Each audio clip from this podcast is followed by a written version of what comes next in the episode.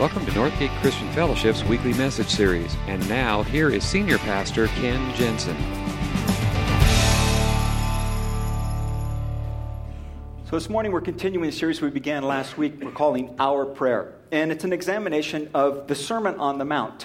And one of the key things we talked about last week is it's often referred to as Our Father prayer or the Lord's Prayer, but it's really not the Lord's Prayer. It's our prayer. It's the prayer that Jesus gave his followers and in a way of teaching us how to pray. And for those of you who aren't familiar, this prayer in Matthew's Gospel is given right in the middle of the Sermon on the Mount. And if you don't know what the Sermon on the Mount is, you're not alone. Actually, I read of a Gallup poll a number of years back now, and they actually asked people, what's the Sermon on the Mount? Nobody knew who gave the Sermon on the Mount. Actually, the number one answer in people polled who preached the Sermon on the Mount was Billy Graham. And it wasn't Billy Graham. And then actually there was somewhere between 20-25% of those polled thought it was a sermon that was given on horseback. Sermon on the Mount. Seriously, that was honest truth. So I'm going to tell you this morning, it wasn't given by Billy Graham, and it wasn't given on the back of a horse. It was given by Jesus on a hillside, and it was instructions about the kingdom of God. And so that's particularly relevant because the portion we're going to talk about this morning is that one section where it says, when we're taught to pray, thy kingdom come, thy will be done on earth as it is in heaven. What is it that we're praying when we pray that prayer? And we talked a little bit last week about how this prayer has become so familiar to us. And if you learned it growing up in church or in Sunday school, it just becomes something that we just do by rote. And so last week we introduced a kind of a newer version to kind of shake it up a little bit and make you think a little bit more about what you're praying. And actually a number of people came to me after the sermon and asked, where can we get a copy of that prayer? And people throughout the week have been asking, how can we get a copy? So we put a copy of that prayer up online on our website. But we also printed out some this morning. So if you want to stop by the help desk, you can pick up one of these little cards and it has it for you. It's just a fresh way of approaching our prayer. So this morning we're going to stand together like we did last week. And we're going to pray together this prayer that Jesus taught us, our prayer. And we're going to do the newer version of it. So if you would, we're going to put it up on the screen, and let's pray together. Dear Father, who is always with us, may your name be treasured and loved. May your rule be completed in us. May your will be done here on earth as it is in heaven. Give us the things we need today to accomplish your will. Forgive us our sins, as we are forgiving those who have offended us. Keep us clear of temptation, near you through life's trials, and safe from evil, because you are the one in charge. The glory is yours forever, which is just the way we want it. Now, there's no amen there, because that's what just the way we want it means. Okay? That's what amen means. This is what we agreed to. This is what we are praying together. So, Lord, that's just the way that we want it. You may have a seat. So, I said that this whole section of this prayer has to do with really the bigger context of the Sermon on the Mount. And that's a whole series of sermons in itself. So we got a lot of territory we're going to cover this morning. And really, in prepping this message and thinking about it, praying over it, the biggest thing was, what do I cut out? Because there's so much there. And how do we approach this? And what I decided to do is, let's approach it from those questions that always come up when we pray. When we talk about prayer, because there are those questions that come up all the time. And we're going to address three of those key questions that come up when we talk about prayer. And the first question is probably the most common, and it really goes to the one that we're going to talk about this morning. It says, if I'm praying that God will do what he's already going to do, then why pray? Why do we pray, your will be done? I mean, if God's going to do what he's going to do, why are we asking him to do what he's going to do anyway? It just doesn't make much sense. Then what's the whole point of prayer? And that's a very important question. Because when you talk about prayer at any time, one of the big questions is, how does it work? Does it work? Why do we do it? Does it really make a difference? Does it change God's mind? What is it all about? What is prayer all about? And when Jesus brings us at the beginning of this prayer and tells us to pray, your kingdom come, your will be done on earth as it is in heaven, what is it that we're praying? And why are we bothering to pray that? He taught us to pray, your will be done. Now, part of that question really comes from a misperception of what prayer is all about. Because very often what we think of prayer is, it's a transaction. I ask God for something, and He gives it back to me, or not. And when we think of prayer as a transaction, then it becomes all on us. Well, maybe I'm not asking the right way. Maybe I'm not using the proper technique. Maybe I'm not asking hard enough or often enough. And so we get these mind trips about prayer. I know some people who can only pray in King James English. If you're not addressing God as thee and thou, the prayer doesn't count. You know, like somehow he only speaks King James English, which came like thousands of years after Jesus. So how does, where do we get that idea? Or sometimes, I had a friend who said, I believe you only pray once. Because if you really believe and you're asking God for something, then all you got to do is ask once. And you ask once, and then after that, you just praise and thank Him for the answer. Whether it comes or not, And that's because to not do that, to pray over and over again, shows lack of faith, and God's not going to answer your prayer because you don't have enough faith.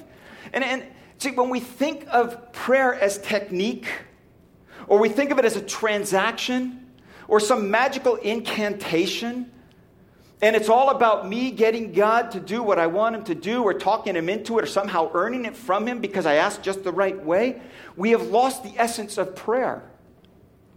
We've misunderstood what prayer is all about, because prayer is not about magical incantations. Prayer is not about technique. Prayer is not about convincing God to do something for us. Prayer is primarily about relationship. It's conversation. And I think many of us get frustrated in our own prayers or lack of prayer because we don't understand that this is a conversation, or it doesn't feel like a conversation. And that's why we said last week, Jesus made such an emphasis to start the prayer, Our Father, because we want to know we're praying to someone who is a person.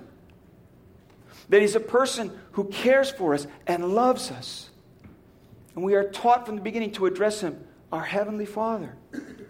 Because He wants us to know this is personal. This is conversation. And we talked about that a lot last week. So if it's conversation and it's all just about relationship, well then again, the question still remains, why do we pray? Why do we ask God to do something that's already in His will and He's already going to do anyway? It is relationship, but the relationship is that we are drawn into a partnership with Him. And that's what this is all about, that we are praying to a God who has invited us to be a part of what He is doing in this world. And that's what we are praying for when we pray, your kingdom come, your will be done. We are addressing a Heavenly Father, and it's important that we understand that. Story is that when Walt Disney's two daughters were growing up, they had no idea their dad was famous. He kind of kept that. He kind of kept his work life a little bit separate from his family life because he didn't want his kids to be kind of traumatized by all of that. I don't know. But for the longest time, they had no idea that their dad was famous. And the story is told that one of his daughters, when talking with her friends, found out that her dad was the Walt Disney. She came home one day and she said, Dad, you didn't tell me you were that Walt Disney. She didn't know who her dad was. And sometimes we don't know who our dad is. We don't realize who our Heavenly Father really is. And what He has invited us into when He invites us into this partnership. Jesus said to His disciples, I will build my church, and the powers of hell will not conquer it. And the second part of that is, and I will give you the keys to the kingdom of heaven. That for some reason, God has invited us into this partnership with Him. And He has given us these keys, and we are a part of what He is doing in this world. And when we pray, your kingdom come, your will be done, what's happening is we're joining into partnership with what God is doing in this world. And he's inviting us to be a part of his work. And that is very, very powerful stuff. Philip Yancey writes a story of his pastor who was putting in new stone steps in their yard. And, you know, each of these stones weighed between 100 and 200 pounds. And his 5-year-old daughter was watching him, and she wanted to help Daddy build stone steps. And so he said to her, why don't you just sing, and that'll keep me happy, and that'll help me do the work better. And she said, no, I want to help. And so where it was safe, he allowed her to kind of help, and he'd get the stones into position and have her come like right between his arms. Say, okay, we're going to push together and push the stones into place. And he admits afterwards, he says, without her, I could have had it done a lot faster, and it would have probably turned out a lot better. But I came away with a daughter who said, I helped Daddy build steps. And the relationship that happened because of that was far more important some ways than the steps themselves. And in essence, what God is inviting us to do is to help build the kingdom. That he's given us this part of it, that God has chosen to do his work, to bring his kingdom through you and through me. And in prayer, what we do is, part of what happens is we are joining in a partnership. But it's a partnership that grows out of a relationship. And what happens in that is it changes our perspective. That we start caring about the things that God cares about. And it's like God is waiting for us to finally come around to his way of thinking. And prayer becomes much less about me getting God to see things my way and my learning how to see things from God's perspective. And so when we pray, your will be done, that makes us stop and think, what is God's will in this situation? Now, in some situations, we don't know what that is. But it does cause us to stop and think, what would God have done in these circumstances? Because if I'm praying for his will be done, not as an out, just in case he doesn't answer the prayer I want to, but and kind of as an afterthought, but more as an active involvement in my prayer. God, what are you doing here? How do you want to work through these circumstances? What do you want to accomplish in this situation? Paul wrote to the Roman church, we don't know what we ought to pray for, but the Spirit intercedes for God's people in accordance with the will of God.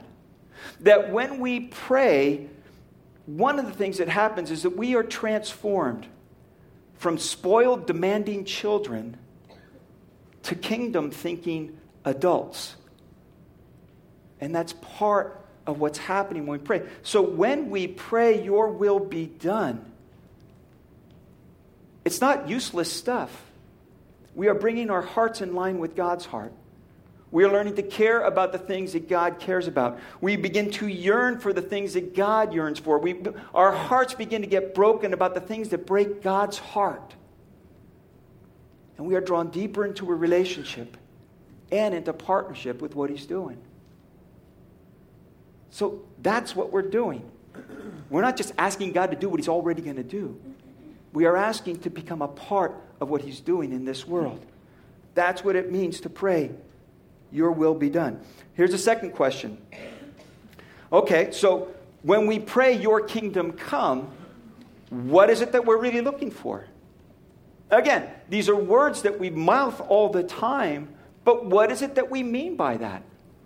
When we're praying, your kingdom come, what are the things that we're looking for? How do we know if the kingdom's come? Because that's what we're taught to pray. Your kingdom come. Now, again, when we pray that, very often our perception of heaven and God's kingdom is it's somewhere far away. Way off somewhere beyond the galaxies. That's the heaven, and that's where we're going to go when we die. And mostly when we talk about heaven, we are talking about a place we are going to. Right? And so what that means is that very often in Christian circles, what we portray to people is really the kingdom of heaven is just all about avoiding hell and getting into heaven when we die. Or like the bumper sticker says, eternity, smoking or non-smoking, we reduce it to just simplistic little things like that. And it's all about, and so when we talk about kingdom come, what we're doing is we're saying, okay, what's the minimum entry requirements? What do I have to do to get in? But you see, when we're praying, thy kingdom come, we're not praying about where we're going to go, because we get a little confused about our comings and goings. What we're praying for is his kingdom to come here. For his will to be done here. That this world would be transformed by God's presence in this world. See, that's what Jesus proclaimed. Jesus didn't proclaim about getting into heaven. He proclaimed about the kingdom of God is near. Over and over and over again through the Gospels, you see it. One of them is in Luke 10. He says, be sure of this, the kingdom of God has come near. Now, what that means is that the kingdom of God is now readily available to any and all. Literally, it's not just it's come close by or it's almost here. Literally, it means the kingdom of heaven has come. The kingdom of God, and they're interchangeable throughout the Gospels, that the kingdom of God has come. Now, that's not a new thing because God's kingdom has always been. We're not praying for something new to happen. But when we're talking about that, what we're talking about is where God rules and reigns, where what God wants to happen actually happens. And so we're not praying for something new to begin because Jesus said it has already come. What we are praying for is that that would become an actual reality in our lives and in the world around us. That makes sense? We are praying that what God wants done would truly be what is done. Now, the problem is that there are other kingdoms. See, the kingdom of God has already come. The kingdom of God has already begun. That's what Jesus' announcement was. But there are other kingdoms. Each and every one of us have a kingdom. We do. There is the kingdom of Ken. Because the kingdom of Ken is where what gets done is what I want done. For instance, the kingdom of Ken. I get into my car. And the mirrors are adjusted exactly to me. And the push buttons on my radio are set to my stations. And the seat is perfectly positioned. And the steering wheel is at the right height. And there are no in and out wrappers in my car. Why? Why? Because it's the kingdom of Ken. It's my kingdom. I come to my office. I walk in the door, and my office is set up just the way that I want it. My library and all the books are just where I can find them. There are notes by my telephone. There are letters addressed to Ken Jensen. Why? Because that's my kingdom. You see? I go home, and I walk through the door, and the slippers are laid out for me right there at the front door, and the easy chair is set, and the aroma, sweet aroma of steaks are grilling. Why? Because I walked into somebody else's house. That's why. But the point is, we all have our kingdoms. See, we do. We all have our kingdoms. Our own little kingdoms. It's where we want, what we want done is what gets done. Our way. And when two kingdoms come together in a marriage, there's some clash. But eventually, the kingdom of Ken and the kingdom of Betty become the kingdom of the Jensen family. And we have kids with their own little kingdoms that need adjusting. And we have neighborhoods where other kingdoms begin. And societies and countries and nationalities. There are all these other kingdoms, see? And what Jesus is saying is when the kingdom has come, and when we are praying, thy kingdom come, what we are saying is, Lord, bring your will to bear on my life. Because I don't know about you, but the kingdom of Ken is a pretty puny little kingdom. But when I start to pray, Lord, your kingdom come, your will be done. You know what happens with the kingdom of Ken? It actually gets a lot bigger. Because now it's a part of God's kingdom. And my prayer for his kingdom to come is that my life would be so changed that what God wants done gets done in me and through me. And what God wants done in this world gets done through me in some way. Because if you look around, see, all those other kingdoms are called the kingdoms of this world. That's the way Scripture refers to them. And that's why the great revelation comes that at the end of time, the kingdoms of this world have become the kingdom of our Lord and of his Christ, and he shall reign forever and ever and ever. And that is our heart's cry. Because the truth of the matter is, when God's kingdom comes, then life is the way it was meant to be. When God's kingdom comes into my life, then my life becomes what it was designed to be. When God's kingdom comes into your life gets better and bigger. Because what God wants done becomes done in you. And when we are praying, your kingdom come, that's what we are praying about. That this kingdom now has begun, and it is now available. It's not fully realized, but it is now available. And so when he starts the Sermon on the Mount, and he starts with what are called the Beatitudes, and maybe you're familiar with this, maybe you're not, but he talks about, blessed are the poor in spirit, for theirs is the kingdom of heaven. Blessed are those who mourn, for they will be comforted. Blessed are the meek, for they will inherit the earth.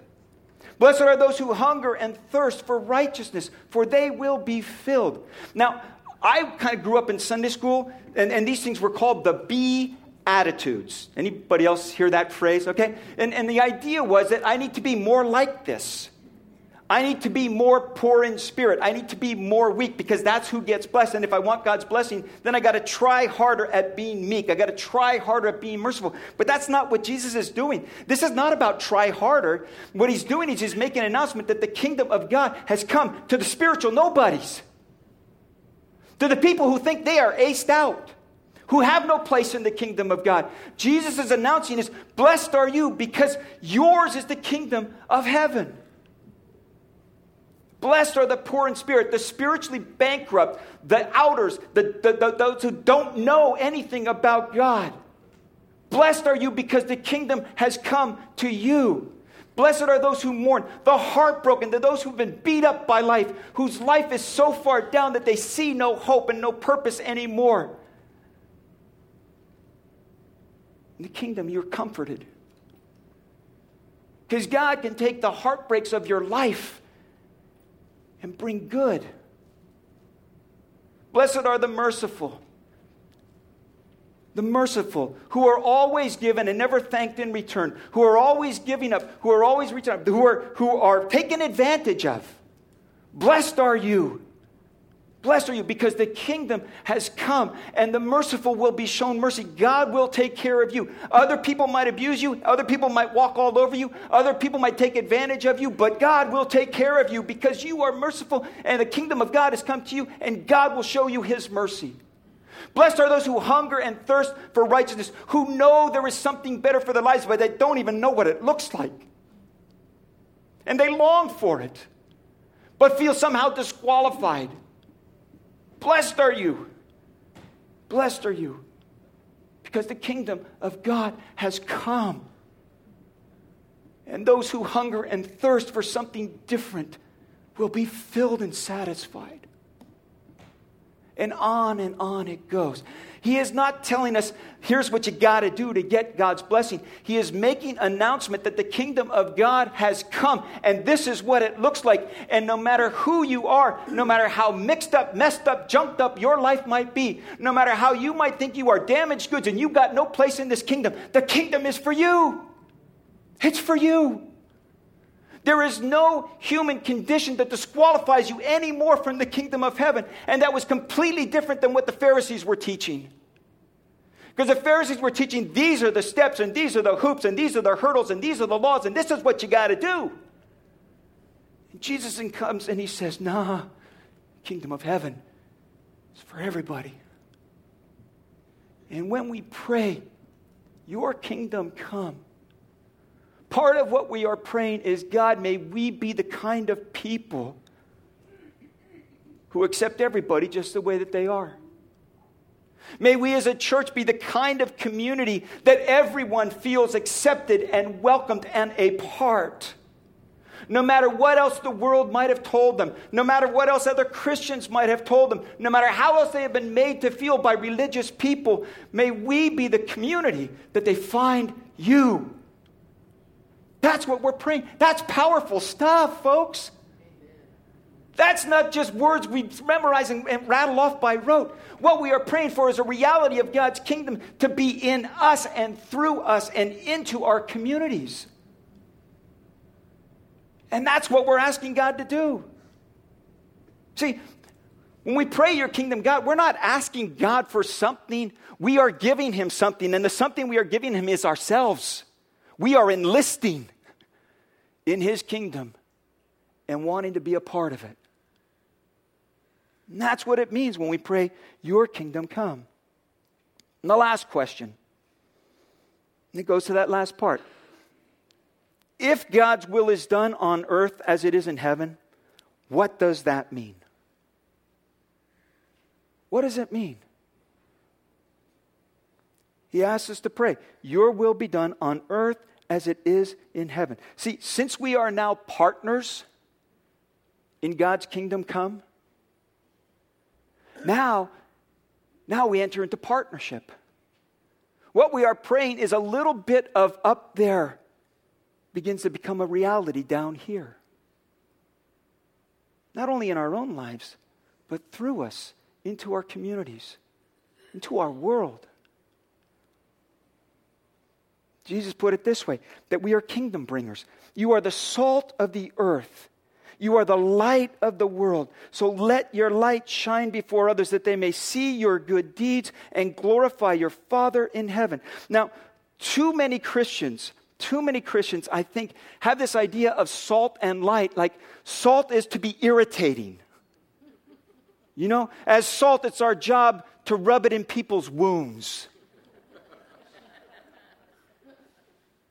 And we've gotten pretty good at that. Or to be the light of the world means to be that searchlight that just blindly points out everybody's faults, mistakes, and failures. That's our job as light. That's not what Jesus was talking about. Not in his context. Saying you are salt. You are the preservative. You bring flavor to this world. You help bring cleansing. You are the light of the world. You bring radiance and warmth and clarity.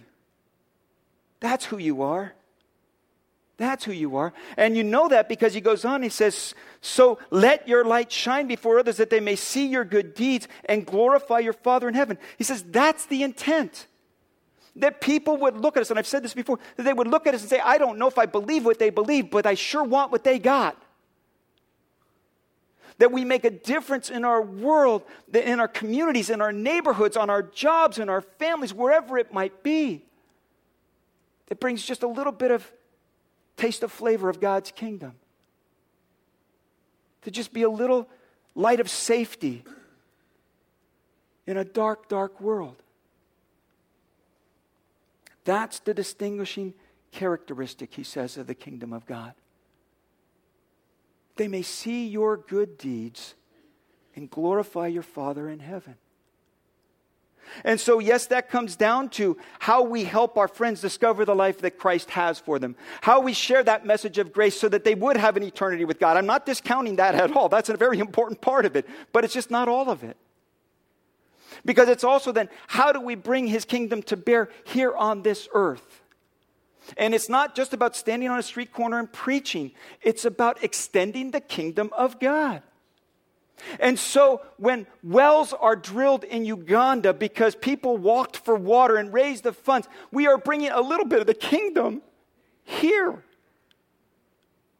When you give to the Dollar Club and a family in need gets help in a substantial way, that is bringing the kingdom to bear in this world. Because that's what the kingdom of God is about. It's about loving and caring and extending. Yes, it's about my relationship with God, but it's about my relationship with other people as well. When our women gather together like they did yesterday and they sew 49 dresses for girls in Uganda, that's bringing the kingdom. When members of our church mentor at Liberty High School and help a student that is failing and probably not even going to graduate make it through and get a high school diploma and help them rearrange their life and redirect their lives, that's bringing the kingdom of God. When people in our church, once a month, join with First Baptist Church in Benicia and serve the hungry and the needy, that is bringing the kingdom of God. And sometimes we think if we're not preaching, that we're not really bringing the kingdom. It's all bringing the kingdom. Do you get that? It's not just preaching, and it's not just doing good. It's both. It's both.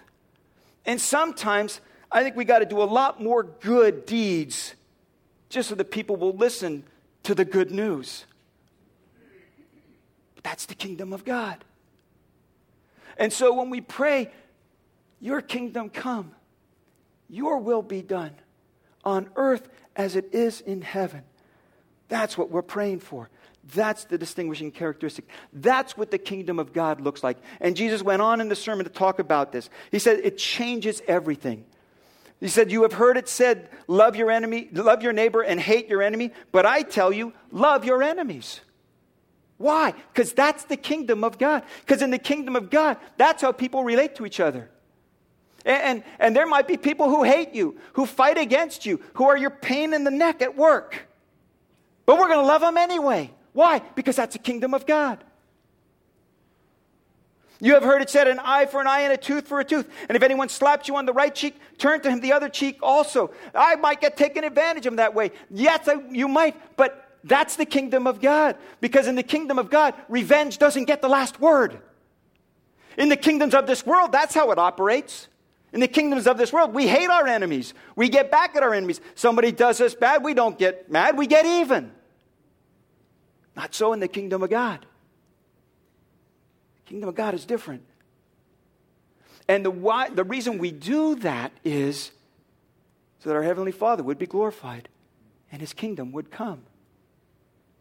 See, there's all kinds of these things. He keeps going. If anyone forces you to go 1 mile, go with them 2 miles. Go the extra mile. Don't do the bare minimum. Don't do just what's required of. Do more. Why? Because you are bringing the kingdom of God to this world. Because that's what life in the kingdom looks like. Now, our problem is it's not that we don't know that information. The problem is, how do we do it? Just briefly, by a show of hands this morning, how many of you have a little bit of trouble with that kind of stuff? Oh, I'm the only one? All right, well, let's try this again. We're going to be honest here, okay? How many have a little bit of trouble loving your enemies? It's more like it. How many have a little trouble turning the other cheek? How many have a little bit of trouble going the extra mile? Let me let you in on a secret. Not only is it difficult, it's impossible. It's impossible. In our own strength and in our own abilities, it is impossible. Because there's this kingdom of Ken. And the kingdom of heaven hasn't quite fully come into the kingdom of Ken yet. And the kingdom of Ken is about getting even, about looking out for number one. So I pray, God, may your kingdom come and overthrow the kingdom of Ken. In the kingdom of John, the kingdom of George, the kingdom of Sue, so on and so on. That's what we're praying. So that a little bit of up there becomes a reality down here. And we can't do it on our own strength. This is a God project. But He has invited us into partnership in it. And in partnership with Him, we pray, your kingdom come. Your will be done on earth as it is in heaven. Would you bow your heads with me?